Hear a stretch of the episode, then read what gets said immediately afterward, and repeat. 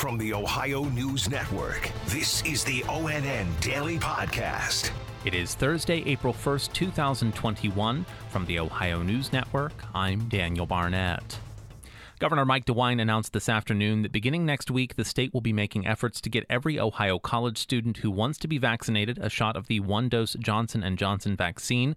Governor DeWine said that Ohio's focus is starting to shift from vaccinating the most vulnerable citizens to moving toward herd immunity and reducing the number of asymptomatic carriers in the state. DeWine said the goal is to surge vaccine doses to college campuses before students leave in early May for the summer. Ohio's chief medical officer, Dr. Bruce Vanderhoff, reported during that press conference that three coronavirus variants are part of the reason that new cases and virus related hospitalizations are on the rise in Ohio. Dr. Vanderhoff said more than half of the cases are from the northwest corner of the state, where another factor is the huge surge in cases across the border in Michigan, now a national hotspot for COVID 19. DeWine said that a statewide increase in cases per 100,000 people means that health orders such as mask mandates will remain in place.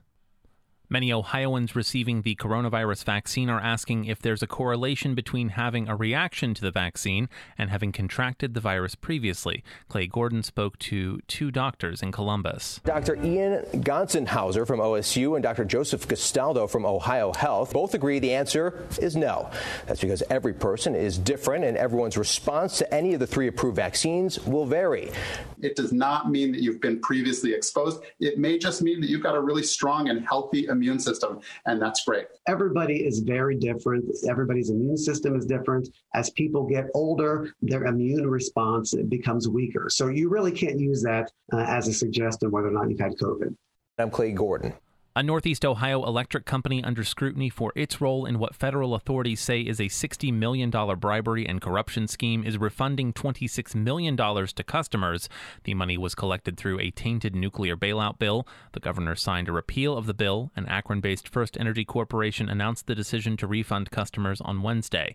The Ohio Consumers Counsel had asked the Public Utilities Commission of Ohio to order First Energy to refund the collections paid to its three Ohio electric utilities.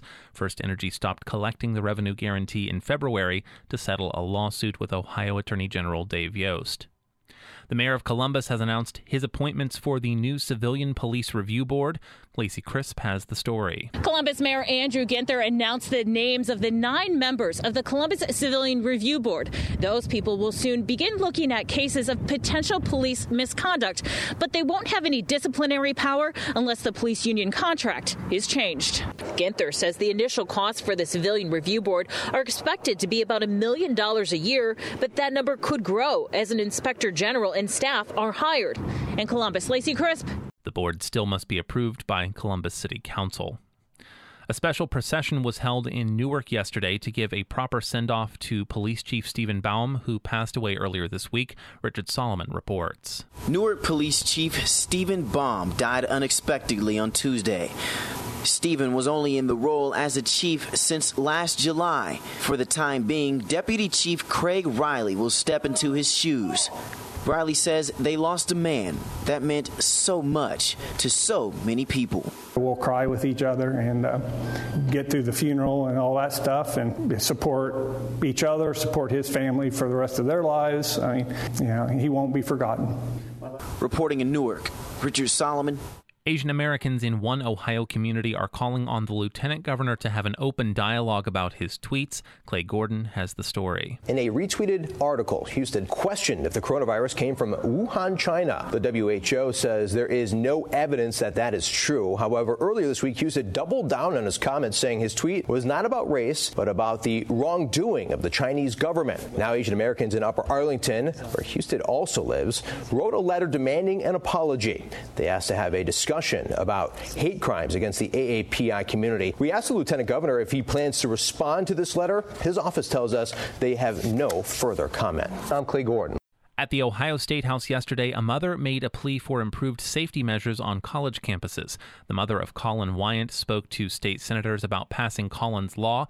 Collin was a student at Ohio University who died after being hazed by members of his fraternity. Collin's mom, Kathleen, told the Senate committee what she would say to university presidents. They need to have a zero tolerance for hazing on their campus in any organization. You know, it's not just Greek systems, it's in clubs and teams, it's in rugby teams, it's in marching bands um, and uh, uh, campus wide, they need to have zero tolerance for any type of hazing. The bill, which has come to prominence again following the hazing death of Stone Foltz at Bowling Green State University earlier this year, would make any hazing conviction a felony. The Office of the Ohio Attorney General is launching an investigation into the Columbus Zoo and Aquarium after a report by the Columbus Dispatch uncovered the personal use of zoo assets by two top officials. The Dispatch previously reported that Tom Stalf, who had led the zoo as CEO since 2013, and Greg Bell, the now former chief financial officer, resigned on Monday.